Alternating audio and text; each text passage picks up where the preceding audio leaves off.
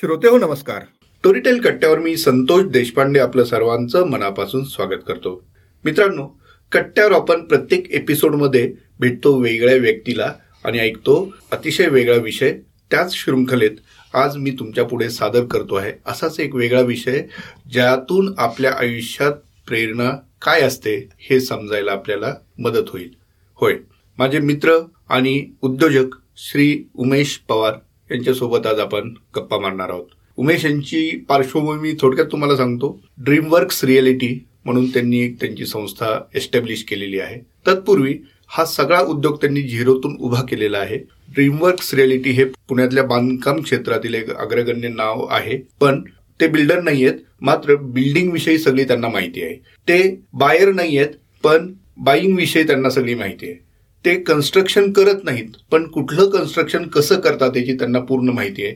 आणि आपल्या सगळ्या माहितीचा उपयोग आपल्या सर्व ग्राहकांपर्यंत किंवा मित्रांपर्यंत पोहोचवण्यासाठी त्यांनी एक प्रकारची एक संकल्पना तयार केली ती विकसित केली आणि हे सगळं करत असताना त्या नावाला जागून म्हणजे ड्रीमवर्क्स याला जागून खरोखर एखाद्याच्या मनातली खरोखर एक एखाद्याच्या मनातली इच्छा कशा अर्थाने फुलू शकते ती इच्छा साकार होऊ शकते हे त्यांनी त्यांच्या आयुष्यात आतापर्यंतच्या करिअरमध्ये दाखवून दिलेलं आहे.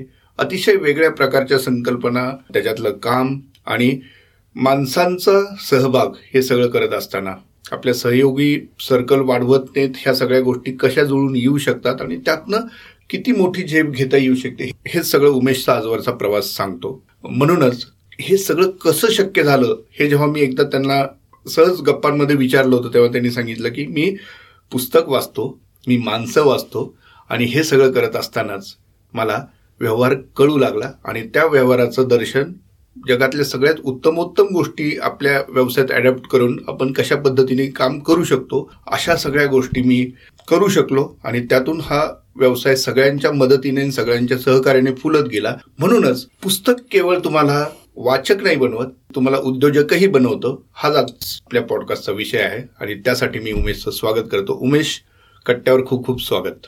धन्यवाद. संतोष सर्वप्रथम तुझे धन्यवाद कट्ट्यावरती बोलवल्याबद्दल. बिलकुल. उमेश मला वाटतं आपण दोन हजार दहा मध्ये भेटलो असू. अगदी पहिली भेट आपली तेव्हा होतोय. तुझा उद्योजकतेकडचा पहिला प्रवास आहे त्याच आसपास सुरू झालेला होता. तिथपासून आजपर्यंत म्हणजे जवळपास बारा वर्ष झाली असावीत. बारा ते चौदा वर्ष झाली असावीत तर ह्या चौदा वर्षात पुलाखालून खूप पाणी गेलं. आणि त्यातून मी तेव्हा पाहिलेला उमेश आणि आज मी पाहतो आहे ऐकतो आहे तो उमेश ह्याच्यात खूप फरक मला जाणवतोय. आणि मला आठवते त्यावेळी आपण एका कामानिमित्त भेटलो होतो. एक अशीच संकल्पना तुझ्या मनात. कारण उद्योजकता सुरू केल्यानंतर पहिल्या टप्प्यात अशा अनेक गोष्टी असतात. आपण हे करून पाहू ते करून पाहू. आणि त्या ह्याच्यातच त्या प्रयत्नाचा भाग म्हणून तू एक संकल्पना त्यावेळेस आणली होती. मला वाटतं ती मॅट्रिमोनियलची संबंधित होती. आणि त्यानंतर गिअर शिफ्ट होत गेले आणि योग्य तुला गिअर सापडला. तर तो योग्य गिअर सापडला आणि ते जे भरगाव गाडी सुटली ती कशी हा थोडासा प्रवास सांगशील. तर तू आता वाचनाचा उल्लेख केला तर वाचन तर हा विषय आहेच आहे आणि आपण बरंचसं याच्यावरती खूप वेळा आपण चर्चा केली आहे. बऱ्याचशा पुस्तकांमधून आपण घडतो असं सगळ्यांचं एक माइंड स्टॅब्लिश आहेच आहे. पण याच्या व्यतिरिक्त मला असं वाटतं की पुस्तकं वाचावीत त्या मताचा मी आहेच आहे. याच्या व्यतिरिक्त तुम्ही पुस्तकं ज्या लोकांनी एक वाक्य आहे मला एक गुरूंकडनं मी ऐकलं होतं की तुम्ही असंही करू शकता की ज्यांनी एक हजार पुस्तकं वाचली त्याच्यावर तुम्ही तासभर घालवला तरी ऑब्झर्वेशनमधून त्यांच्या घडतं. बरेचसे गुरु आपण वेगवेगळ्या फॉर्मॅटमध्ये आपल्याला भेटतात. आणि मला असं वाटतं की मी भरपूर आयुष्यात चुका केल्या आहेत आणि या चुकांमधनं मी घडत गेलेलो आहे. ओके दोन हजार दहाची जी आपली भेट होते त्यावेळेस मी एक वेगळ्या व्यवसाय संदर्भात तुला भेटलो होतो. त्याच्यावर कन्सल्टेशन आपलं चाललं होतं. पण सेम टाईमला मी जॉब पण करत होतो.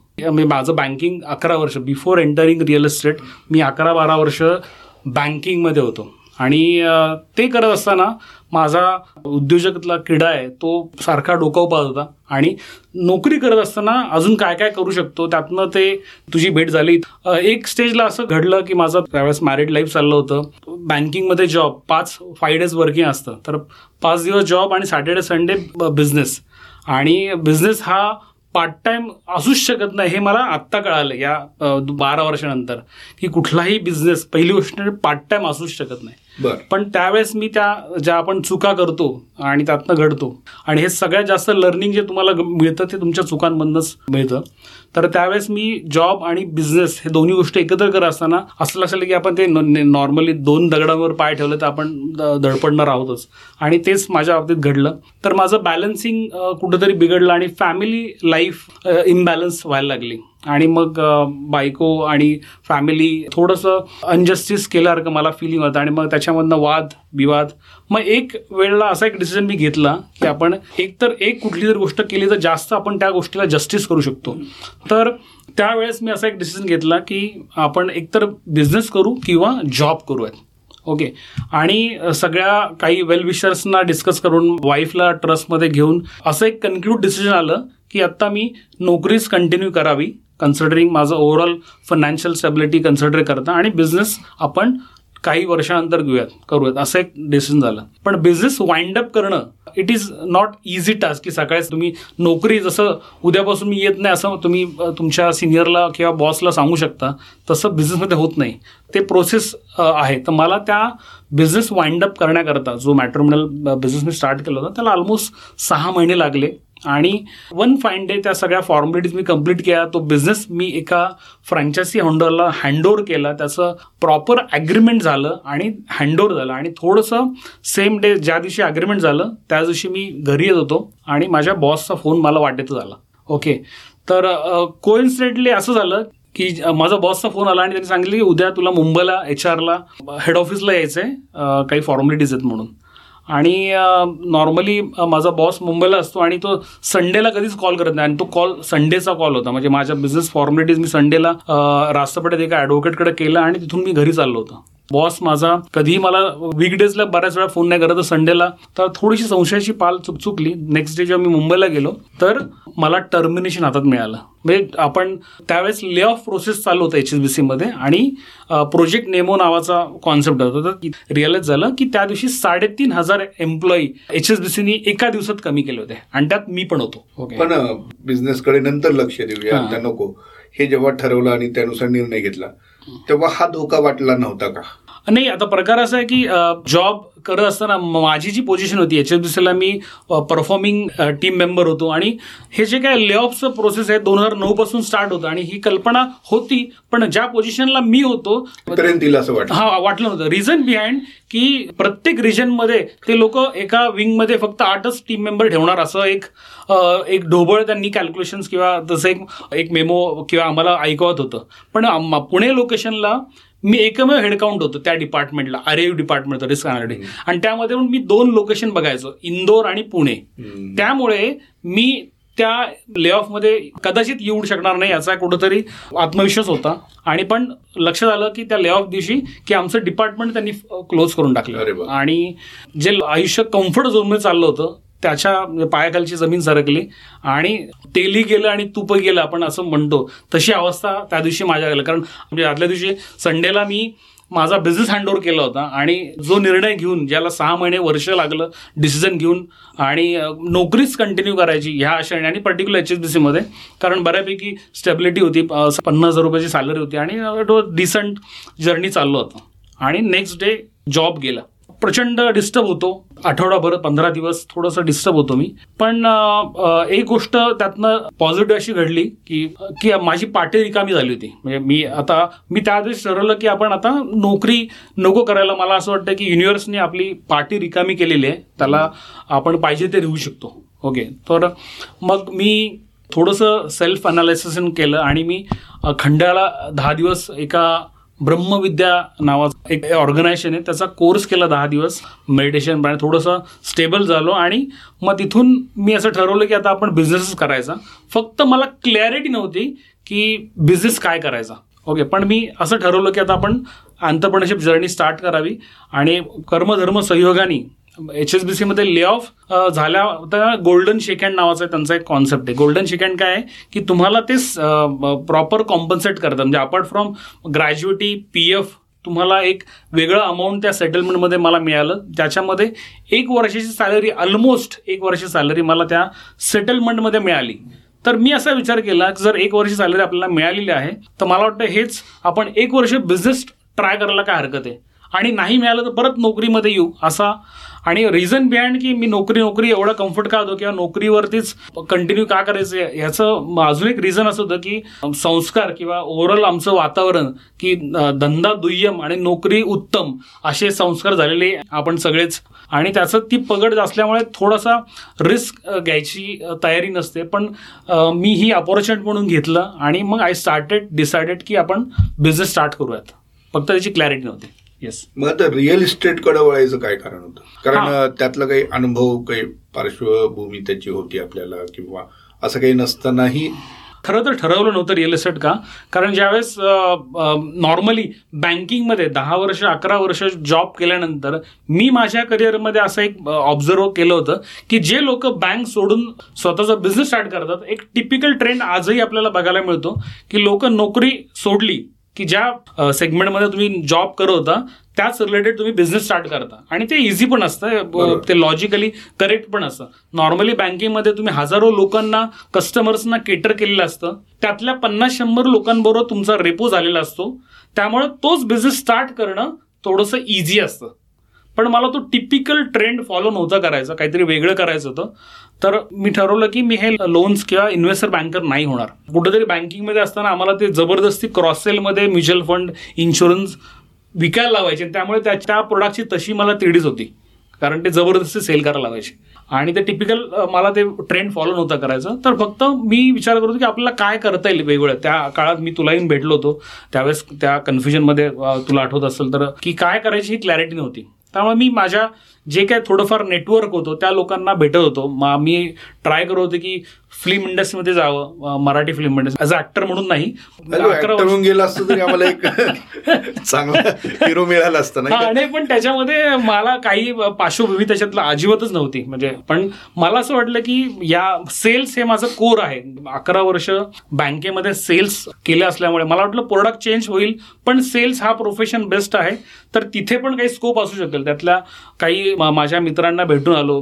मला असं वाटलं अजून इव्हेंट मॅनेजमेंट इव्हेंट हे मला एक अट्रॅक्शन होतं. पण त्या क्षेत्रातले असे स्ट्रॉंग कनेक्ट नसल्यामुळे काही एक्सपिरियन्स नसल्यामुळे मला तिथे काही एंट्री मिळाली नाही. मग रिअल इस्टेटचं टेंटेटिव्ह वाटत होतं. आणि अजून एक मी एक्सप्लोर केलं होतं की कोणीतरी रिन्युएबल रिन्युएबल एनर्जी म्हणून एक अपकमिंग सेगमेंट आहे. त्याच्यात ट्राय केलं पाहिजे. तर अशी भरपूर गोष्टी मी ट्राय करत होतो. कारण रिकामी पाठी असताना तुम्हाला पाहिजे ते गिरवत आणि मी माझा स्वीट टाईम घेतो ठरवायला. तर रिअल इस्टेट मला अट्रॅक्शन वाटवतं नक्की सुरुवात कशी करायची याची मला कल्पना नव्हती. रिझन बिहाइंड की या बहुतेक या रिअल इस्टेटमध्ये खूप पैसे असावेत. आणि त्याच्यासाठी विशेष काही इन्व्हेस्टमेंट नसावी हे माझं आझम्शन होतं. आणि एका मित्राचा रेफरन्स दिला श्रीकांत वग्गू नावाचा जो आजही माझ्या टचमध्ये आहे.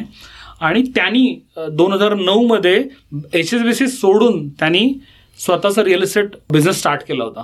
तर मला असं वाटलं की हा माणूस योग्य असावा जो आपल्याला गाईड करेल. जर आपल्याला रिअल इस्टेटमध्ये एंट्री करायची असेल तर. आणि समूह त्याला मी कनेक्ट झालो त्याला भेटलो.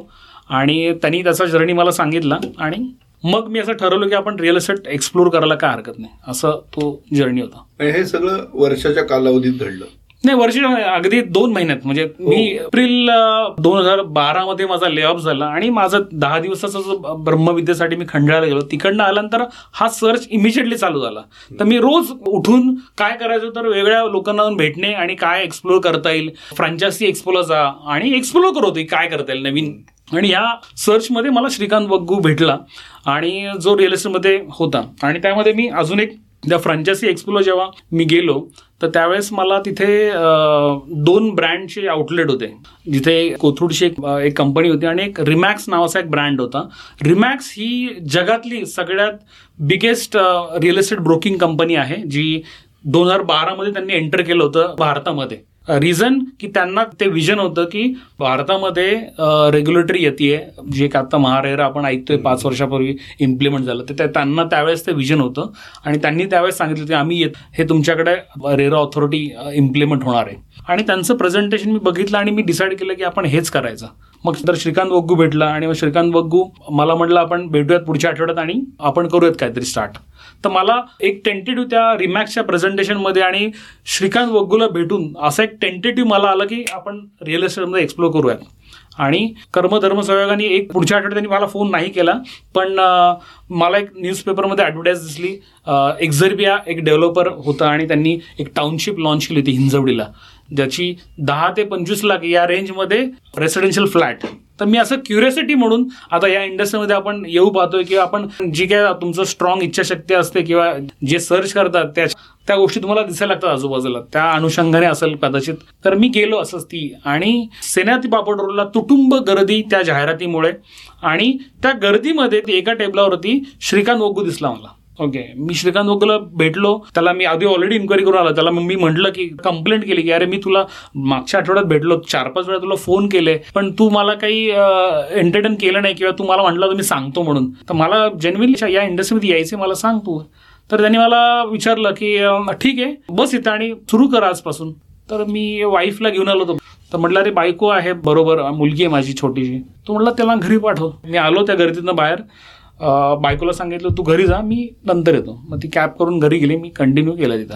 तर माझं असं लक्षात आलं की त्या डेव्हलपरनी काही दहा डिस्ट्रीब्युटर्सना त्या प्रिमॅसिसमध्ये टेबल स्पेस दिली होती. आणि गर्दीचा लोंडा डायरेक्टली डेव्हलपरच्या साईटवरती इन्क्वायरीला येत होते. प्लस हे डिस्ट्रीब्युटर जे आहेत दहा ते लोक त्यांच्या त्यांच्या डेटावरती काम करत होते आणि त्यांचं त्यांना त्यांनी बुकिंग आय डी आणि सगळं ते इकोसिस्टम बनवून दिलं होतं. मग ते पण सॅम्पल फ्लॅट दाखवायचे अवेलेबिलिटी दाखवायचे क्लायंटला आणि ते पण बुकिंग घ्यायचे. तर असं त्यांनी ते मेकॅनिझम केलं होतं. आणि मग मी दोन दिवस तिथं उभं राहिलो की त्या श्रीकांत वग्गूची दहा लोकांची टीम होती. तर हे दहा लोक काय करायचे? तिथे आलेले लोक त्या लोकांना ॲड्रेस करायचे. त्यांना सॅम्पल फ्लॅट दाखवायचे आणि गरज पडली तर त्यांचा इंटरेस्ट तर ते हिंजडला साईट विजिट दाखवायचे. हे ते मॅकॅनिझम मी दोन दिवस ऑब्झर्व केलं आणि तिसऱ्या दिवशी मी पण उभं राहिलो तिकडे. तर हेच जे काय माझं ट्रेनिंग नॉर्मली आपण जेव्हा जॉब करतो आपण प्रॉपर आपलं इंडक्शन होतं आपल्याला ट्रेनिंग्स आपण करतो कलिककडनं आपल्याला ब्रीफिंग होतं पण असं काही न होता फक्त ऑब्झर्वेशनमधनं तिसऱ्या दिवशी मी उभं राहिलो तिकडे.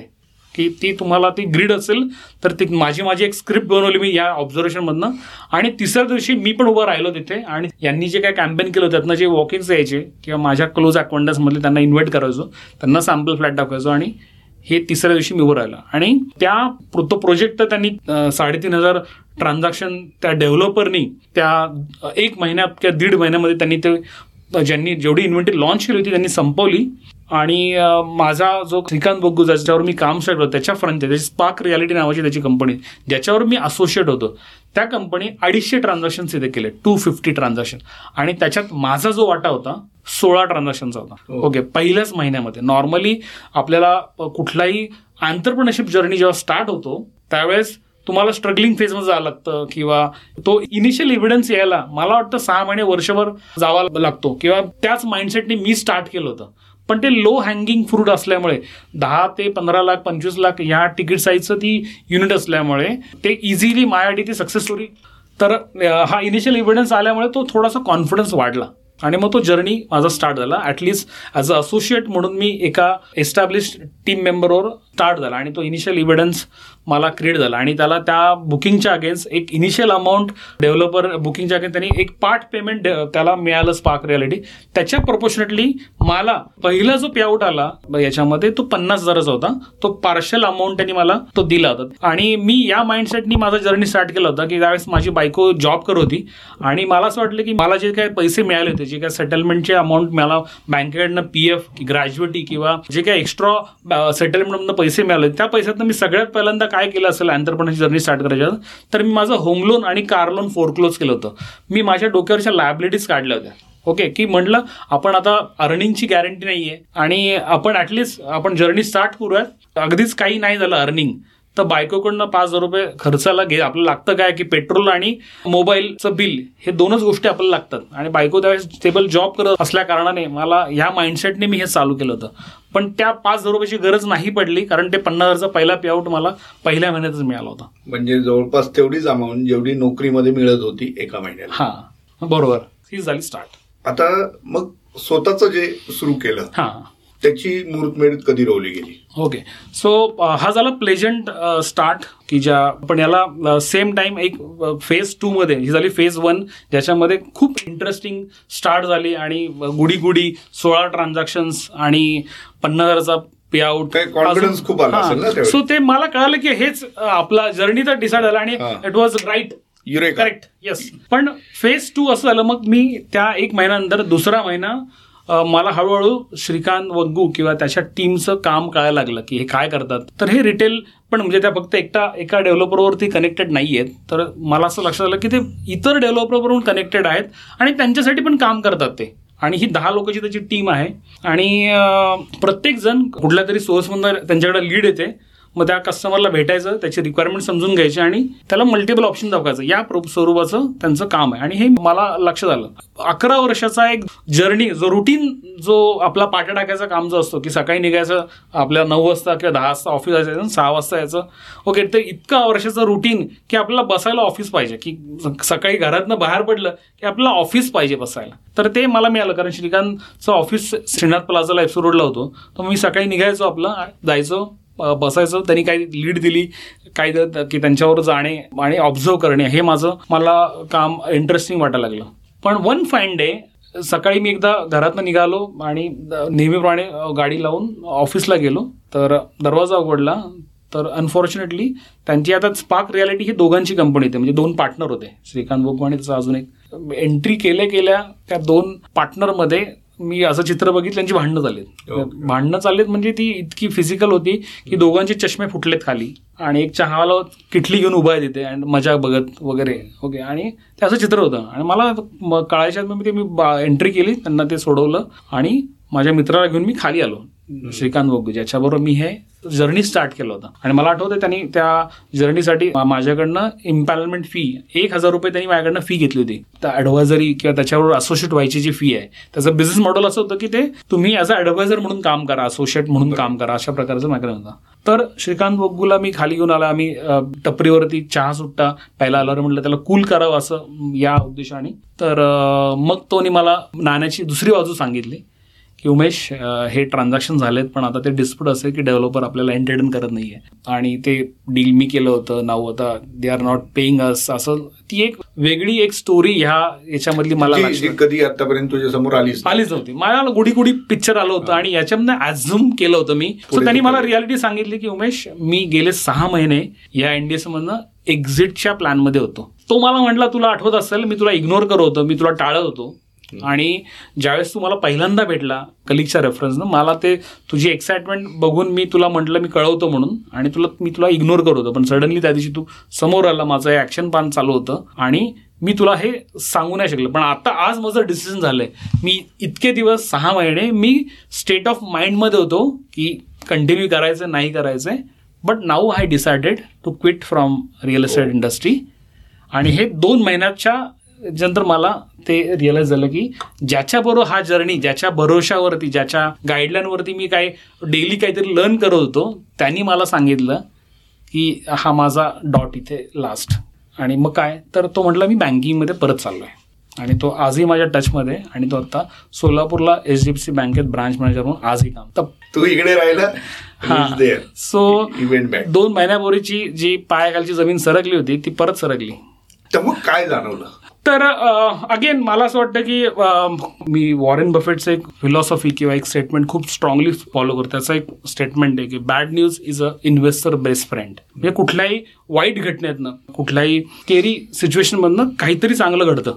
तर मग मला असं वाटलं की एनिवेज माझा माइंडसेट असा होता ज्यावेळेस श्रीकांत बोगू भेटला नसता मला तर माझा तसाही माइंडसेट होता की या इंडस्ट्रीमध्ये आपण वर्षभर कुठेतरी जॉब करूयात. रिअल इस्टेटमध्ये जर आपला बिझनेस म्हणून करायचं आहे तर. पण कर्मचारी आपल्याला श्रीकांतनी आपल्याला जी ऑपॉर्च्युनिटी दिली मे बी ती केरी स्टोरी असेल किंवा ते पैसे माझे पूर्ण आता मला पन्नास हजारच मिळाले त्यातच मला सेटलमेंट असेल. ओके पण ठीक आहे एक एव्हिडन्स आला आणि थोडंफार लर्निंग झालं होतं. मला असं वाटलं की या भांडवलवरती आपण स्टार्ट करू शकतो. आणि आपला कोर काय आहे तर मला असं वाटलं सेल्स हा माझा कोर आहे. आत्ता फक्त प्रोडक्ट चेंज झालंय. सिच्युएशन स्केरी आहे पण इतकी काय स्केरी नाही आहे पण एक गोष्ट होती की मला इनिशियल एव्हिडन्स मिळाला होता. जो मला एक वर्ष जॉब करून मी घेणार होतो. तो मला दोन महिन्यात मिळाला होता. आणि त्याचे पैसेही मिळाले होते मला. बरोबर. तर त्याचा तो जो कॉन्सेप्ट होता ॲडवायझरी नेटवर्कचा तो मला दोन महिन्यात थोडाफार कळाला होता. आणि मी म्हटलं ते आपण करूयात स्टार्ट आणि मग त्यावेळेस माझी ती कंपनी स्टार्ट करायचं ठरलं. मला आठवतंय आठ जूनला मी श्रीकांत वग्गूवर स्टार्ट केलं होतं काम. आणि हे दोन महिन्यानंतर म्हणजे आय गेस माझ्याकडे शॉपॅक्ट जे आहे माझंच होतं एक सप्टेंबर दोन हजार बाराचं अच्छा. शॉपॅक्ट पण मला हे जे काही इनिशियल एव्हिडन्स आलं होतं मग त्यातनं मी dream works reality shop act काढलं पहिल्यांदा. आणि मग हळूहळू डेव्हलपर्सना त्यांच्या टीमला एम्प्लॉईजना भेटलं होतं. आणि हे जे काही इनिशियल भांडवल लागतं तुम्हाला कस्टमरचं दोन महिन्याच्या जर्नीमध्ये हे सोळा ट्रान्झॅक्शन करत असताना ते सोळा ट्रान्झॅक्शन पन्नास ते शंभर क्लायंट केटर केल्यानंतर झाले होते ना सोळा ट्रान्झॅक्शन म्हणजे तू जर शंभर लोकांना केटर केलं. त्यातले सोळा लोक कन्वर्ट झाली. बरोबर आहे?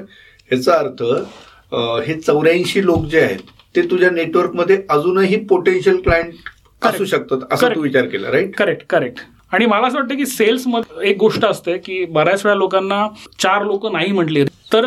हे प्रोडक्टच वाईट आहे कंपनीच वाईट आहे किंवा ही इंडस्ट्रीज वाईट आहे. असं एक मन लोक करतात. म्हणजे बरेचसे इंडिव्हिज्युअल्स ज्यांना सेल्सचा एक्सपिरियन्स नाहीये. पण मला असं वाटतं की खूप पोटेन्शियल आहे. पुणे चौफर दिशेने वाढत आहे म्हणजे कुठल्याही इंडस्ट्रीमध्ये सेल्स हा एकमेव अशी गोष्ट आहे की एक एस डब्ल्यू फिलॉसॉफी मी माझ्या या बारा वर्षाच्या करिअरमध्ये एक शिकलो. एस डब्ल्यू फिलॉसॉफी म्हणजे some will some won't so what someone else is waiting. So मला वाटतं हे सेल्सची ही जी फिलॉसॉफी आहे हे प्रत्येकाने फॉलो केली पाहिजे जे कोण सेल्समध्ये आहेत. म्हणजे ही एक फिलॉसॉफी आहे एस डब्ल्यू फिलॉसॉफी म्हणजे काय की आता मला सम विल म्हणजे. मला असं वाटतं की तुम्ही काही करा आयुष्यामध्ये. ओके त्या तुम्ही काही बिझनेस चालू केला. तर बिझनेसला किंवा त्या बिझनेस आयडियाला किंवा त्या थॉटला काही लोक सपोर्ट करतील काही नाही करतील. ओके तर मी पण आता हे शंभर लोक नाही म्हटले म्हणजे काय? तर रिजेक्शन इज पार्ट ऑफ मी डोर टू डोर मार्केटिंगपासून माझं करिअर स्टार्ट केलं म्हणजे बँकिंगमध्ये पण आधी असताना door to door marketing Usha Brita water purifier me sale केलेलं आहे तर त्यामुळं रिजेक्शन काय असतं? हे मला त्याचं काही दुःख वाटत नाही कारण ते सेलचा एक भाग आहे. सेलचा एक यु नो अविभाज्य घटक आहे. तर ही फिलॉसॉफी जी मी सांगितली सेल्सची S W philosophy some will some won't काही जण हो join म्हणतील, करतील, काही नाही म्हणतील. काही नाही म्हणते some won't so what someone else is waiting so this is what you know learn through this my journey म्हणजे मला ते सुरेश भटांची ओळख होती. हे. असे आहे तरीही हे असे असणार नाही. दिवस आमचा येत आहे तो घरी बसणार नाही. क्या बात आहे. आजचे आमचे पराभव आजचे आमचे पराभव पचवतो आम्ही उद्यास्तव. हं. विजय तो कसला उरावर घाव जो करणार नाही. क्या बात आहे. नाही का? समर्पक आणि सिमिलर आहे. तर आता तू सांगितलं ऍडवायझरी नेटवर्क अशी एक संकल्पना होती ती तू डेव्हलप केली ह्या निमित्ताने. सर्वसामान्य लोकांचं जे रिअल इस्टेट क्षेत्राकडं पाहण्याचा एक दृष्टिकोन आहे आमच्या सर्वांचा.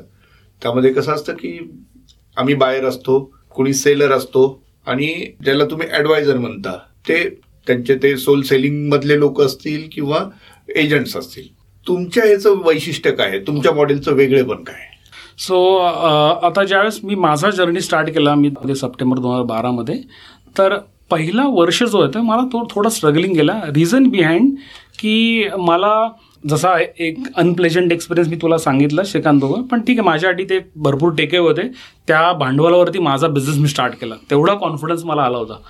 सेकंड जेव्हा मी जर्नी स्टार्ट केला तर वर्षभरात खूप लोकांना मी रिअल इस्टेट कन्सल्टंट झालो आहे किंवा real estate agent broker property advisor अशी कितीही गोंडच नावं दिली तर पर्टिक्युलर माझं लक्षात आलं की हे जे इंटरमिडिएटरी रिअल इस्टेटमधला जो इंटरमिडिएटरी असतो त्याला लाईक वाईज अदर प्रोफेशनल म्हणजे एक टॅक्स कन्सल्टंट असेल किंवा फिनान्शियल ॲडवायझर त्याला जो रिस्पेक्ट किंवा रेकग्नेशन किंवा ॲक्सेप्टन्स आहे तो या रिअल इस्टेटमधल्या इंटरमिडिएटला नाही आहे हे मला लक्षात आलं. आणि बिईंग अ बँकर मला ॲटलिस्ट मी आता लास्ट माझा जॉब एच एस बी सीला होता. तर बिईंग अ बँकर तुम्हाला रिस्पेक्ट मिळतो. एक ॲक्सेप्टन्स असतं एक पोझिशनिंग असते. पण ते काय इथे मला दिसत नव्हतं. मला लक्षात आलं की डेव्हलपर क्लायंटलाच भेटत नाही आहे तर माझ्यासारख्या इंटरमिडिएटला त्याचा रीच वाईट होता आणि त्यावेळेस मला क्लॅरिटी नव्हती की मी इतर मार्केटमधले जे काही हजारो ब्रोकर कन्सल्टंट त्याच्यापैकी मी माझा जर्नी स्टार्ट केला होता. त्यावेळेस मला तेवढी क्लॅरिटी नव्हती की इथे आपण अजून काय इम्प्रूव्ड व्हर्जन करू शकतो. ओके त्या सगळ्या चुकांमधनं मी जर्नी स्टार्ट केला आणि मला लक्षात आलं की सगळ्यात पहिल्यांदा इथे जे मिसिंग पार्ट आहे तो म्हणजे रिस्पेक्ट रेकग्नेशन या इंटरमिडिएट नाहीये तर मी असा विचार केला की असं काय करता येईल की आपल्याला रिस्पेक्ट मिळेल? की नॉर्मली आता professionals like C A doctor architect advocate okay हे पण सर्व्हिस इंडस्ट्रीमध्येच आहेत. पण सेम टाइम त्या लोकांना मार्केटमध्ये एक रिस्पेक्ट आहे रेकग्नेशन आहे आणि त्यांना पैसे चांगले मिळतात त्यांचं इकोसिस्टम आणि सगळ्यात इम्पॉर्टंट म्हणजे त्या लोकांना कुठल्याही प्रकारची जाहिरात करावी लागत नाही. ओके तुम्हाला त्यांना गव्हर्नमेंटनेच त्यांना अलाउ केलेलं नाहीये. ते cannot promote their own business मग त्यांचं इकोसिस्टम कसं चालतं. ओके मी याचा विचार केला की आपण त्या गोष्टी आता ही इंडस्ट्री एंटायर बदनाम आहे. माझ्या ब्रोकर एजंट प्रोफेशनल हे जे काय ॲडवायझर आपण किती गोंडस नाव दिली ही इंडस्ट्री थोडी बदनाम आहे. हे ओव्हरऑल मार्केटचं परसेप्शन मी नाही बदलू शकत. बरोबर पण हे कदाचित फक्त माझ्याबद्दल बदलू शकतो का? तर कदाचित ते मी करू शकतो.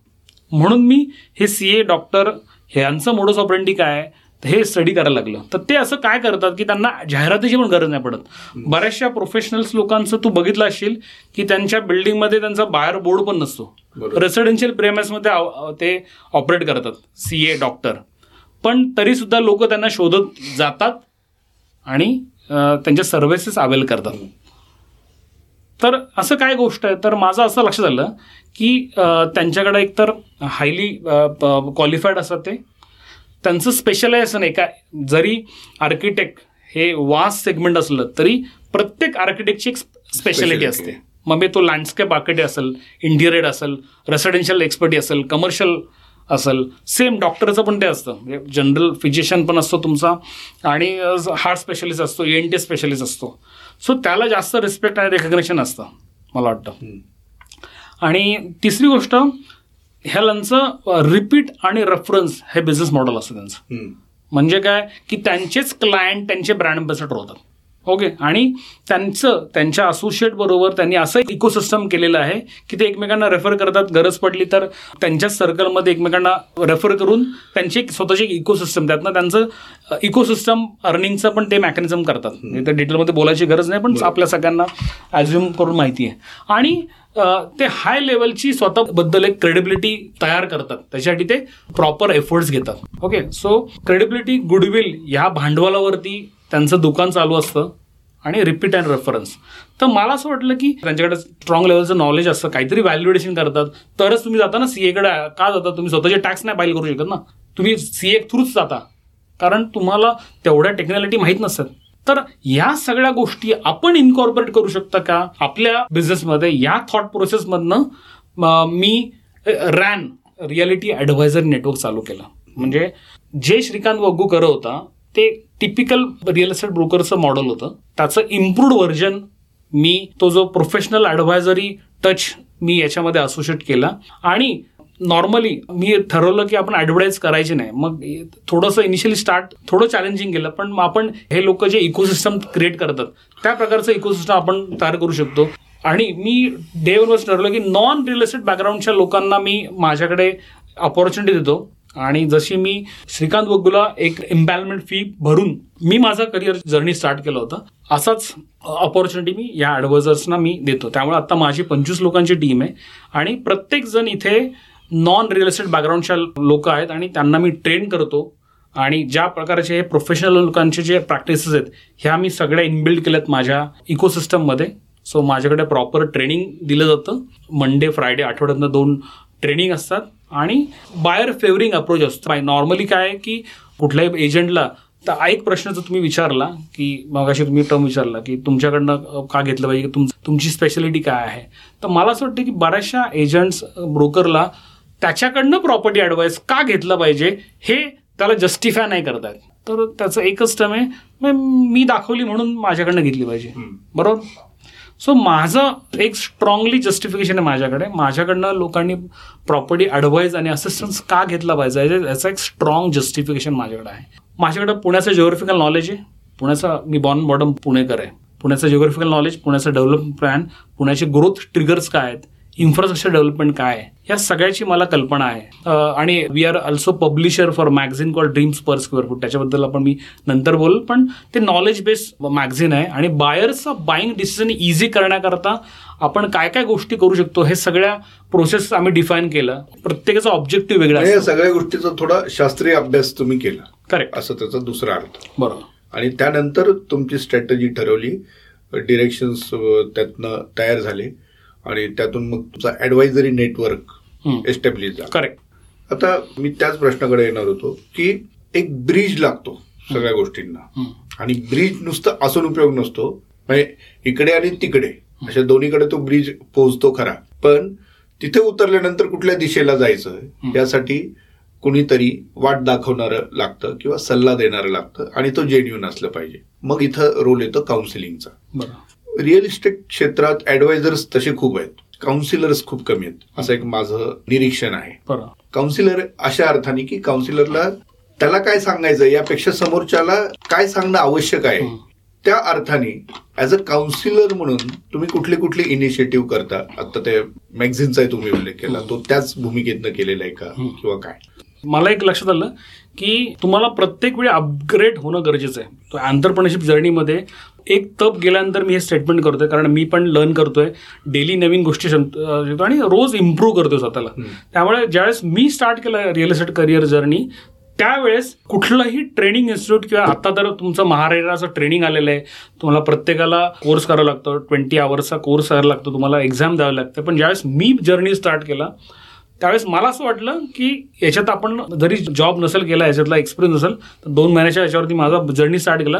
पण मी ठरवलं की याच्यातनं आपल्याला काही कोर्स असेल तर शोधून काढूयात मी खूप लोकांना विचारलं पण मला काय त्याचा रेफरन्स मिळाला नाही की कारण त्यावेळेस कुठलेही फॉर्मल ट्रेनिंग्स अवेलेबल नव्हते. तर मला गुगलवरती एक अशोका ट्रेनिंग इन्स्टिट्यूटचं लिंक मला मिळालं. आणि तिथे त्यांच्याकडे एक कोर्स होता. पण तो जनरिक कोर्स होता. त्याच्यामध्ये एक पार्ट रिअल इस्टेट ब्रोकरसाठी पण होता. म्हणजे तुम्हाला बिल्डरकडे सुपरवायझरचा जॉब करायचा आहे किंवा याच्यातलं नॉलेज अपडेट त्यातला एक सिलेबस त्यांचा छोटासा रिअल इस्टेट ब्रोकिंगचा होता. तो दोन महिन्याचा कोर्स होता. तर मी तो कोर्सला त्यावेळेस एनरोल झालं. कारण ती तुमची ग्रीड असली पाहिजे शिकायची. ते दोन महिन्याचा कोर्स मी केलाच. अपार्ट फ्रॉम दॅट माझं लर्निंग कुठे अजून अपग्रेड झालं? की मी मोठमोठ्या डेव्हलपरवर जे एस्टॅब्लिश आहेत त्यांच्या सेल्स टीम बरोबर हँड अँड हँड काम करायला लागलं. तर मगाशी मी एक प्रोफेशनल लोकांचं जे मी तुला रॅन मी कशातनं सांगितलं तर मी जी स्पेशालिटी ठरलोय मी डे वनपासून ठरवलं मी फक्त जी डॉक्टरची काय स्पेशालिटी असते किंवा सी एनची एक सब्जेक्टची पॅ तर मी ब्रँड न्यू प्रॉपर्टी एक स्पेशलायझेशन निवडलं. तर मी फक्त एकच सेगमेंटमध्ये काम करेल. That is brand new property okay so डेव्हलपरच्या properties मग मी रिसेल नाही करणार मी रेंटल नाही करणार रेसिडेन्शियल रेंटल ओपन काय प्लॉट करायचं हे ठरवतानाच काय नाही करायचं. हा open plot agriculture land farm house land T D R redevelopment there are number of thing खूप गोष्टी आहेत ऑपॉर्च्युनिटीमध्ये तर सगळ्या गोष्टी मी करायला लागलो तर जे हजारो ब्रोकर मार्केटमध्ये त्यांच्याचपैकी आपण एक आहोत असं ते एस्टॅब्लिश होईल. तर आपण स्ट्रॉंगली जर वेगळं स्टँड करायचं असेल तर आपण हे मी स्टार्ट केलं. आणि एकाच क्षेत्रामध्ये तुम्ही जर खूप दिवस काम केलं तर त्या क्षेत्रामधलं एक सेगमेंटमधलं नॉलेज खूपच अपग्रेड होतं. तर अजून एक दुसरा एक एक्सरसाइज मी स्ट्रॉंगली फॉलो केला. तो म्हणजे डेव्हलपरला एक पंचशील गेरा असेल अमर डेव्हलपर असेल किंवा इतर जे काय टॉपचे डेव्हलपर आहेत यांच्या सेल्स टीम त्यांच्यावर हँड ऑन हँड काम करायचं त्यांचं प्रेझेंटेशन त्यांचं प्रेझेंटेशन स्किल किंवा त्यांचे सेशनला जाणं त्यांच्या मीटला जाणं आणि त्यातनं ते अपग्रेडेशन मी घेतलं. आणि त्यानंतर मला असं लक्षात आलं की तुमचं नॉलेज लेवल बेटर असेल तर कस्टमरचा ट्रस्ट तुमच्यावर जास्त बेटर पडतो. ओके नॉर्मली मार्केटमध्ये हजारो कन्सल्टंट आहेत पण तुमची नॉलेज लेवल तुमचं जिओग्राफिकल नॉलेज बेटर असेल तर ती कम्पेटेबिलिटी बायर बरोबर जास्त बेटरली एस्टॅब्लिश होते. आणि ती कम्पेटेबिलिटी मला वाटतं जास्त इम्पॉर्टंट आहे. ओके प्रोडक्ट नंतर येतं. तुम्हाला स्वतःला सेल करता आलं पाहिजे. तर हे तुम्ही तुमच्या नॉलेजमध्ये तुमच्या प्रेझेंटेशनमध्ये तुमच्या इनिशियल इंटरॅक्शनमधनं जर क्लायंटला हे एस्टॅब्लिश करू शकला की you are a better person you are a reliable person तर तुझा पुढचा जर्नी बेटर होऊ शकतो. बरोबर. आणि इनिशिएटिव्ह मी जो उल्लेख केला मगाशी हे मॅगझिनचा बरं मॅगझिन हा त्याच्यातनंच एक उदयास आलेला एक इनिशिएटिव्ह आहे. ड्रीम्स पर स्क्वेअर फूट हा. हे पर स्क्वेअर फूट हे खूप छान नाव आहे. राईट राईट तर त्याचा उगम कसा झाला? तो याच भूमिकेतनं झाला का? आणि ते एक्झॅक्टली कसं वर्क करतो? ओके सो तुला ऑलरेडी कल्पना आहे की मी दोन हजार चौदामध्ये एका मुंबईच्या एका ॲड एजन्सी थ्रू एक सिरियलमध्ये ॲज अ काम केलं होतं. नॉट ॲज अन ॲक्टर पण त्यांच्या एक स्वप्न पर स्क्वेअर फूट नावाचा त्यांचा एक शो होता. आणि त्याच्यामध्ये ॲज अ कन्सल्टंट म्हणून त्यांना ॲक्च्युअल रियालिटी शो होता तो. त्याच्यामध्ये actual client actual property consultant आणि ते ॲक्च्युअल ते बुकिंग करतायत साईटवरती. असा तो रियालिटी शो होता. आणि मला त्याच्यामध्ये काम करायची संधी मिळाली. रिझन बिहाइंड की त्यांनी एका असोसिएशनला अप्रोच केलं होतं. आणि त्यावेळेस मला त्यांनी इन्व्हाइट करायचं रिझन असं होतं की दोन हजार चौदामध्ये मला को इन्सिडेंटली तुक्का एका रोटरीच्या रेफरन्समधनं मला डी डी नॅशनलवरती इन्व्हाइट केलं होतं एक्सपर्ट टॉक म्हणून. हॅलो सखी नावाचं त्यांचं चॅनल येतं. त्यावेळेस जेन्युनली मी एक्सपर्ट म्हणून त्यावेळेस माझं खरं तर काही कारकिर्द नव्हतं. दोन वर्षामध्ये तुम्ही एक्सपर्ट नाही होऊ शकत जिथं तुम्ही दूरदर्शनवरती ॲज अ तुम्हाला एक्सपर्ट म्हणून बोलवलं जात आहे आत्ता कदाचित माझं थोडं नॉलेज बेटर असेल कम्पॅरेटिव्हली पण त्यावेळेस ते नव्हतं. पण ते मिस अंडरस्टँडिंग झालेलं त्या इन्व्हाइट होतं मला. रोटरीच्या एका इव्हेंटला गेलो होतो मी आणि त्यांच्या एक सिनियर पर्सन आलं होतं त्याच्यावर कार्ड एक्सचेंज झाले. आणि त्याला मी मेलरमध्ये ऍड केलं होतं माझ्या. तर मी जे काही नॉलेज बेस काही शेअर करायचं त्याचं असं इम्प्रेशन झालं हो. की हा कोणीतरी रिअल एस्टेटमधला दिग्गज नॉलेजेबल पर्सन आहे असं त्याचं इम्प्रेशन झालं. तर त्यांनी मला रिप्लाय केला की की तुम्ही माझ्या याच्यावरती हे कराल का त्याच्या टीममधनं फोन आला मला. मला आधी पहिल्यांदा वाटलं कुणीतरी गंमत करते. मी हो हो म्हटलं. आणि त्यांचा खरंच ईमेल आला एक दिवस की ह्या ह्या तारखेला तुमचं हॅलो सखीमध्ये लाईव्ह शो केलं त्यावेळेस माझी तंतरली.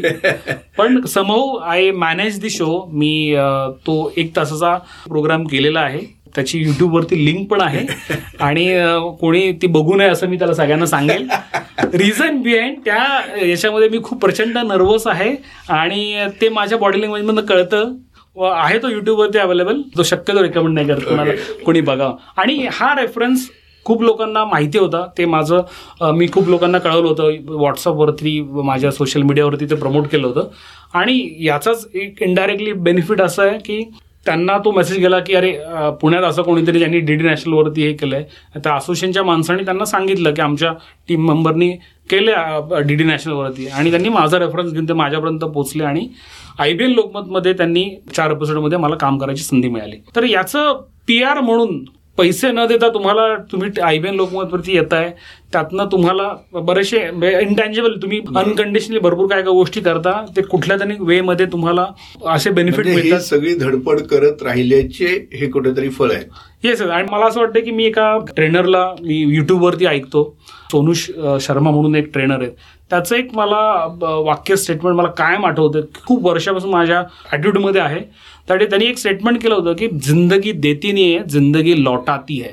ओके त्याच्यावरती एक छान सुंदर त्यांनी स्टोरी सांगितली होती. आणि मी तो स्ट्रॉंगली बिलीव्ह करतो. त्यामुळे माझा जो अप्रोच आहे कायम तो की आपण अनकंडिशनली करत राहायचं आणि तो न्यूटनचा एक थर्ड लॉ आहे की every action there is a equal and opposite reaction हे न्यूटनचा एक थर्ड लॉ मी फॉलो करतो खूप स्ट्रॉंगली तर तुम्ही चांगल्या इंटेन्शननी तुम्ही काही करा ते it will come back to you for sure Swapnas per square foot हा जो तेव्हा मी त्या दोन चार एपिसोडमध्ये मी काम केलं आणि कुठेतरी हा स्वप्न पर स्क्वेअर फूट माझ्या मेमरी हुक माझ्या डोक्यात क्रिएट झाला होता. आणि ज्यावेळेस लॉकडाऊनमध्ये बऱ्याचशा सेगमेंटमध्ये तुला तरी भरपूर स्कोप असेल लॉकडाऊनमध्ये काम करायला कारण तुझं ते व्हर्च्युअल सेटअप आहे. यू कॅन डू वंडर्स अशा भरपूर सेगमेंट्स होते की ज्यांना लॉकडाऊनमध्ये काम करायला भरपूर स्कोप होता. पण माझा जो लाईन ऑफ बिझनेस आहे आम्हाला काहीही स्कोप नाही आहे तुम्हाला साईटवरती गेला क्लायंट घेऊन तर तुम्हाला चर्निंग होणार आहे अदरवाईज नाही होणार आहे. आणि मग प्रचंड वर्कॉलिक आहे. खूप काम करतो सुट्टी घेत नाही. रिझन बिहाइंड मला ना एक असं वाटतं संतोष की मी जर सुट्टी घेतली एक दिवस तर मला असं वाटतं की सगळं जग निघून जाईल पुढे. त्यामुळे मी सुट्टी घेत नाही. आणि मग लॉकडाऊनमध्ये असं झालं की सगळं जग थांबलं होतं ना. त्यामुळे आपल्याला एन्झायटी नव्हती की की अरे जग पुढे निघून जाईल. तर त्यावेळेस आपण भरपूर काय काय गुड टाइम स्पेंड करता आला फॅमिली बरोबर. आणि अजून काय काय नवीन नवीन काय करतात त्यातनं मला मॅगझिन स्टार्ट करावं अशी थॉट आला. आणि तो ज्या मी खूप विचार करून गेलो त्याच्याबद्दल कॉन्सेप्ट नोट बनवली आणि ते काय काय करता येईल याच्याबद्दल मी प्रिपरेशन त्या लॉकडाऊनमध्ये स्टार्ट केलं की it will be a additional initiative जे आपण स्टार्ट करू शकतो जेणेकरून ऑलरेडी आपण या सगळ्या गोष्टी करतोच आहे. त्याला एक ॲड ऑन होईल इंटँजिबल बेनिफिट मिळतील आणि आपण एक मार्केटमध्ये एक इन्स्टिट्युशनल प्लेअर म्हणून एस्टॅब्लिश होऊयात. आपण हे नॉलेज आपण इंडिव्हिज्युअल क्लायंटला तर शेअर करतोय पण आपण ॲज अ नॉलेज शेअरिंगसाठी एक वेगळा प्लॅटफॉर्म जर क्रिएट केला तर त्याचा भरपूर बेनिफिट अजून होऊ शकतो आपल्याला. आणि ह्या थॉट प्रोसेसमध्ये मी मॅगझिन स्टार्ट केलं. त्यामुळे तू मॅगझिन माझं तू ऑलरेडी बघितलेलं आहेस. त्याचा जो कॉन्टेंट आहे त्याचं जे इंडेक्सिंग आहे त्याच्यातलं आतमधले जो टॉपिक आहेत हे आम्ही असे चूज केलेत की बायर्सचा बाईंग डिसिजन इझी करण्याकरता जे जे पॅरामीटर्स आहेत त्याच्यावरती आम्ही ते कॉन्टेंट शेअर करायला सुरुवात केली. आणि दुसरं एक ऑब्जेक्टिव्ह होतं बायर्स रिडरसाठी तर हे होतं. सेकंड ऑब्जेक्टिव्ह या इंडस्ट्रीमध्ये या इकोसिस्टममध्ये जे लोक बेटर काम करतात अकॉम्प्लिशमेंट स्टोरी चांगले काही कॉन्ट्रीब्यूट करतात त्या लोकांना याच्यामध्ये व्हिजिबिलिटी देणे. या दोन ऑब्जेक्टिव्हने आम्ही हे मॅगझिन स्टार्ट केलं. आणि it's going wonder Manish Khadilkar म्हणून माझा कलिक आहे पार्टनर आहे मित्र आहे जो आता हे मॅगझिन व्हर्टिकल लीड करतोय. आणि इट्स गोईंग गुड उमेश माझा एक आणखी प्रश्न आहे. तो असा की घर ही प्रत्येकाची गरज आहे. आणि घरासाठी तुम्ही ॲडवाईज करता कुणाला काय हवंय त्यानुसार तुम्ही तशी सोल्युशन समोर आणता. पण हे सगळं झालं माणसांसाठी. त्या पलीकडं म्हणजे व्यवहाराच्या पलीकडं जाऊन घर ही अनेकांची गरज असतेच. पशुपक्षी त्यापासून वेगळे नाही आहेत आणि श्रोत्यांना मला सांगायला आवडेल की चिमण्यांसाठी घर अशी एक कल्पना घेऊन देखील उमेश काम करतो मोठ्या प्रमाणात. त्यांचं त्याविषयी एक बरंच मोठं अभियानही चालतं. हे नेमकं काय आहे? हे का करावं असं वाटतं? म्हणजे प्रश्न मी याच्यासाठी विचारला की बाकी सगळं कमर्शियल आणि हे याच्यामध्ये आपण मोजतो सगळ्या गोष्टी. पण हे आपण हे सगळे व्याप सांभाळत असताना देखील असं काही वेगळं करावं? असं का सुचलं आणि नेमकं तुम्ही काय काय करता? तर संतोष आम्ही दरवर्षी पुण्यामध्ये वर्ल्ड स्पॅरो डे सेलिब्रेट करतो. आणि मला वाटतं याची सुरुवात मल्टिपल ऑब्जेक्टिव्हनी स्टार्ट झाली. एक तर माझ्या सुरुवातीच्या काळात करिअरच्या प्रोफेशनल करिअर माझं दोन हजार बाराला स्टार्ट झालं. आणि ज्या लर्निंग फेजमध्ये जे काय प्लेजंट आणि अनप्लेजंट एक्सपिरियन्स आले त्यामध्ये माझ्या जर्नीमध्ये मी दोन डेव्हलपर्सबरोबर काम करत होतो. एक डेव्हलपरचा प्रोजेक्ट सासवडला होता. आणि तशा भरपूर डेव्हलपर मी सुरुवात काम केली होती आठ दहा डेव्हलपरबरोबर होते. पण स्पेसिफिक ह्या दोन डेव्हलपरची मी नावं घेत नाही पण प्रोजेक्ट कुठे होते आणि त्याचा बदला त्यातली स्टोरी मी तुला सांगतो. एक प्रोजेक्ट होता सासवडला जिथे प्लॉटिंग प्रोजेक्ट होता. सासवडला एक्झॅक्ट सासवडला नाही पण सासवडपासून काही अंतरावरती पिंगारे नावाच व्हिलेज असं काहीतरी मला आठवत आहे आणि तिथे एस यू व्हेकल कशी कशी जायची असं ते म्हणजे ते सह्याद्रीच्या डोंगराच्या पायथ्याला असं ते लँड होतं. आणि मी माझं ते प्रोडक्ट कोणाचे प्लॉटची रिक्वायरमेंट असेल तर मी त्यांची गाडीची अरेंजमेंट असायची आणि ते गाडी घेऊन क्लायंटला घेऊन जायचो. तर तिथे ना एक मुस्लिम रिप्रेझेंटेटिव्ह त्यांचा होता साईटसाठी त्याला फोन करायचा आणि तो दाखवायचा.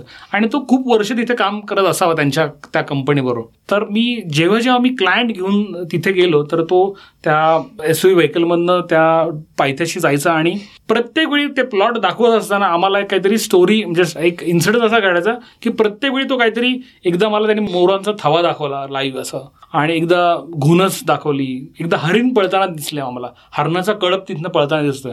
आणि त्याला दिसायचं कारण तो पटकन तिथे रेग्युलर असायचा आणि तोच आणि हे सगळं सांगताना मला ते प्रचंड कुतूल होतं की अरे आज जी गोष्ट मी फक्त टीव्हीवरती बघतोय ते मला इथे बघायला मिळतंय.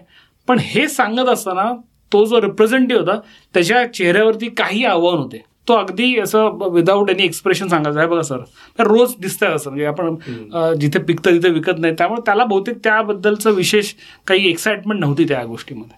हा झाला फर्स्ट इन्सिडन्स की मला हे प्राणी किंवा हे वन्यजीव इतक्या सहजासहजी दिसू शकतात किंवा दिसतात हेच मला पहिल्यांदा समजायला मला वेळ लागला. की असं कसं दिसू शकतं? हे झालं फर्स्ट रिअलेशन सेकंड मी भुगाव रोडला आपण चांदणी चौकापासून भुगावच्या दिशेने बघितलं तर भरपूर टाउनशिप किंवा काही प्रोजेक्ट्स आहेत जे आत्ता अलीकडच्या काळामध्ये भरपूर डेव्हलपमेंट झाली. आता पुण्यामध्ये लास्ट पंधरा वर्षामध्ये अठ्ठावन्न विलेजेस इनकॉर्पोरेट झालेत.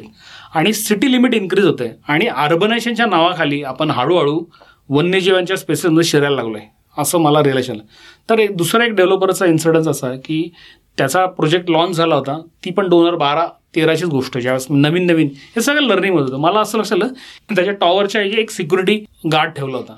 आणि दोन तीन साईट व्हिजिटच्या दरम्यान माझं असं लक्षात आलं एकदा एका भला मोठा साप त्यांनी मारलेला आहे. ओके तर एकदा दुर्लक्ष केलं. असं आणि हे दुसऱ्यांदा तिसऱ्यांदा घडलं. ओके आणि तिसऱ्या व्हिजिटला मला असं ते मी त्या सिक्युरिटीला जाऊन म्हटलं तुम्ही का मारता याला? तर मी त्याला सर्प मित्रांचे नंबर शोधून काढले मी. आणि त्याचं प्रिंट काढलं आणि त्याला मी जाऊन दिले. म्हटलं हे लावले तिथे म्हटलं तू मारू नकोस म्हणणार यांना.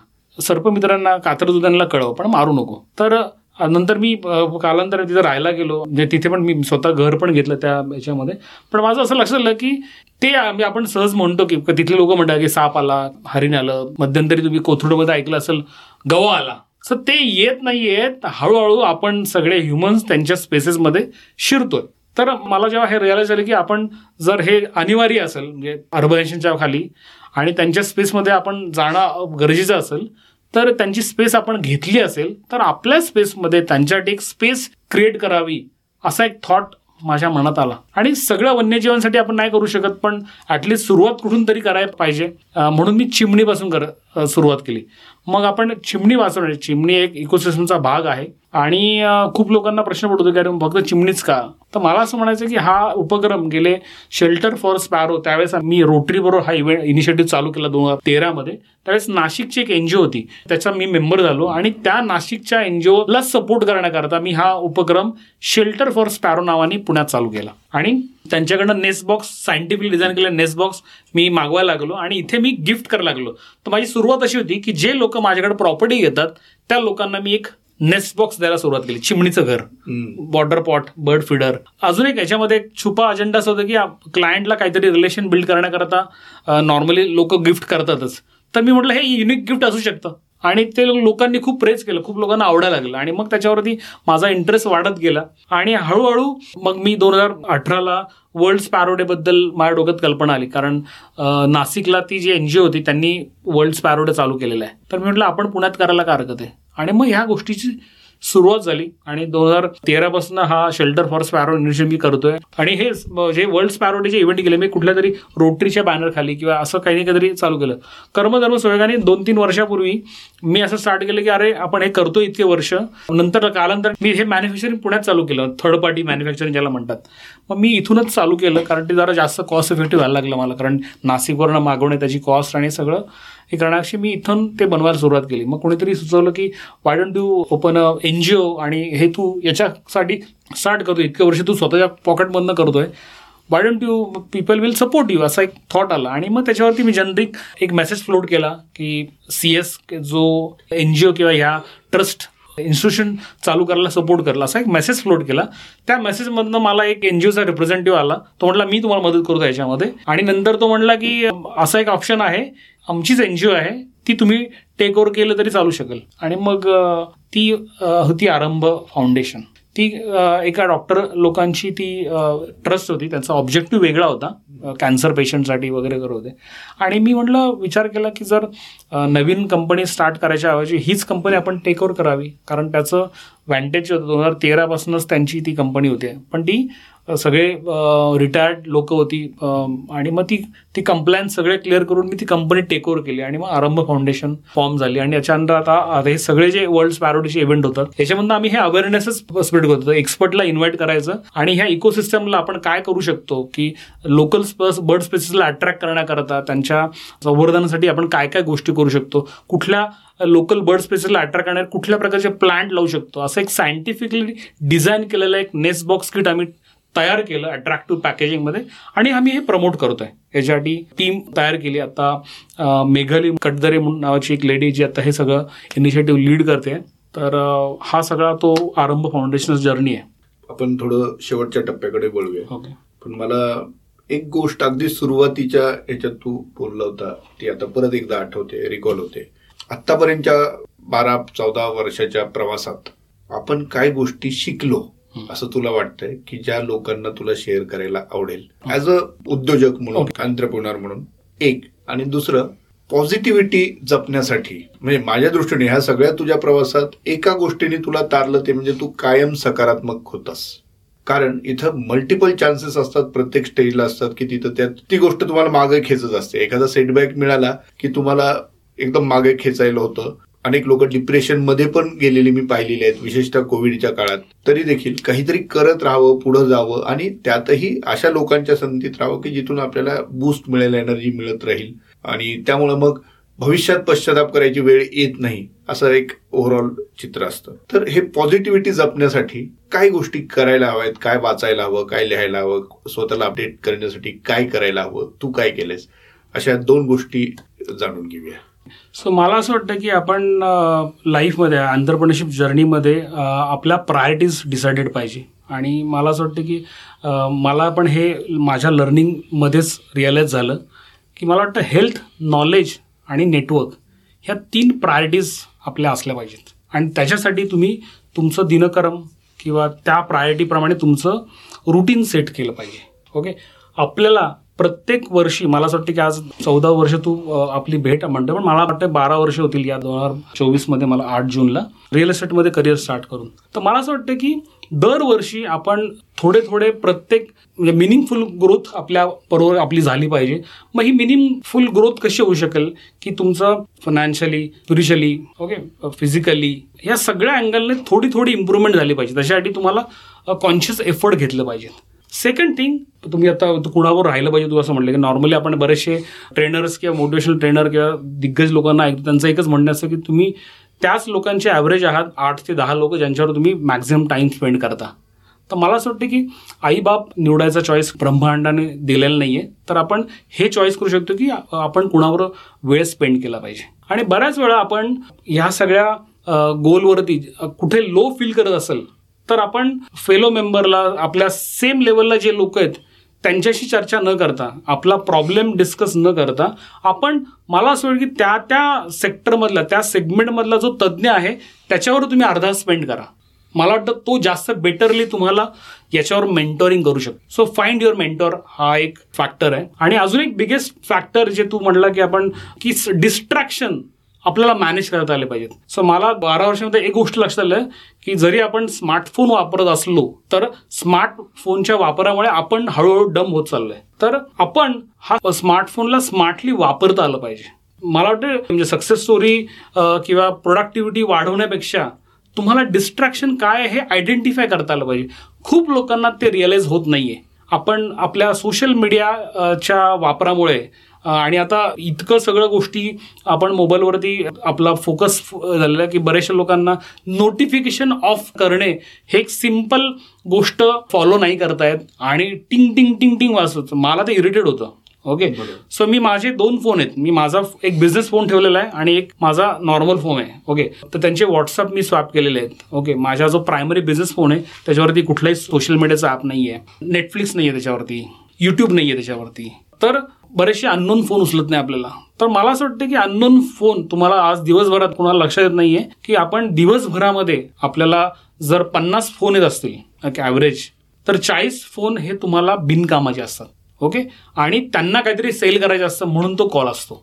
तर तुम्हाला हे कळालं पाहिजे की कुठला फोन उचलत मी तर अननोन फोन पण उचलत नाहीये. सो पण मला वाटतं की ह्या छोट्या छोट्या गोष्टीमुळे तुमचा बरीचशी प्रोडक्टिव्हिटी वाढते आणि तुमचा फोकस वाढतो. त्यामुळे एक गोष्टवरती तुम्ही जेवढं जास्त फोकस कराल तेवढी तुमची प्रोडक्टिव्हिटी इन्क्रीज होते. आणि मला वाटतं हे डिस्ट्रॅक्शन मॅनेज करणे ही एक प्रायोरिटी असू शकते. आणि मुख्य विषय आपला ह्या दहा वर्षांनी काय शिकवलं आपल्याला असं वाटतं? सो दहा वर्षामध्ये अकरा वर्षामध्ये मला एक असं रिअलायझेशन आलं की there are number of opportunities खूप लोकांना असं वाटतं की एखादं अनप्लेजंट किंवा आपल्या मनासारखी विरुद्ध काही गोष्ट घडली तर जग संपलं असं नाही. खूप अपॉर्च्युनिटीज आहेत मार्केटमध्ये. आपल्याला जर तुम्ही एक स्पेसिफिक गोष्टीवरती जितके जास्त वेंटेज तुम्ही काम कराल तेवढं तुम्हाला कन्सोलिडेट तुम्हाला बेनिफिट मिळतं. तुम्ही कन्सिस्टन्सी हा एक मेजर मला असं वाटतं गेम चेंजर आहे. गिवअप लवकर नाही केलं पाहिजे. तुम्ही जर कन्व्हिन्स असाल तर गोष्टी घडतील. आणि एस डब्ल्यू फिलॉसॉफी इज मगाशी मी तुम्हाला शेअर केलीच आहे. सगळ्यात मोठं चॅलेंजिंग टास्क असतं ते आपला psychological balance life work balance हे सगळं सांभाळणं. मानसिकता आपली दृढ राखणं.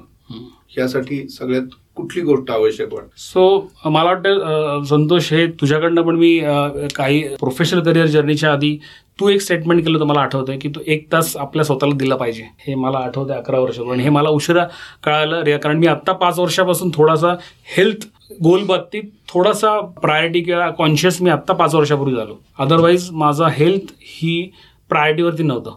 तर आपल्याला त्याच लोकांबरोबर वेळ स्पेंड केला पाहिजे हे याच माइंडसेटचे लोक आहेत. अदरवाईज आपण स्कूलमधले मित्र किंवा कॉलेजमधले एक्स कलिग यांच्यावर आपण जे गेलो की नॉर्मली एक टर्म आहे की मी बऱ्याचशा सम प्रोफेशनमध्ये जे लोक असतात की आपण ओके कैसा आहे कैसा चल रहा है तर त्याची रिॲक्शन जी असती अरे कुछ नाही मार्केट चल रहा है कट रही है अशा रिॲक्शन येतात. मला असं वाटतं की तुमचीच रिॲक्शन इतकी पॉझिटिव्ह पाहिजे I am the top of the world की या प्रकारची रिॲक्शन काहीतरी तुम्हाला देता आलं पाहिजे. तुम्ही दिली तर ती येईल. कारण अगेन मगाशी मी राहिलं की तुम्हाला रिॲक्शन मिळते जे तुम्ही करता. वा तर मित्रांनो हे होते उमेश पवार. रिअल इस्टेट क्षेत्रात एक ॲडवायझरी नेटवर्क म्हणून एक वेगळी कन्सेप्ट ड्रीमवर्क्स रिअलिटीच्या माध्यमातून त्यांनी उभा केली. आणि ह्या कन्सेप्टच्या मुळाशी काय आहे त्यातून त्यांचा झालेला उद्योजकीय प्रवास आणि त्या प्रवासातनं आजवरच्या अनुभवातनं मिळालेले ऑब्झर्वेशन्स या सगळ्या गोष्टी आज आपण इथे जाणून घेतल्या.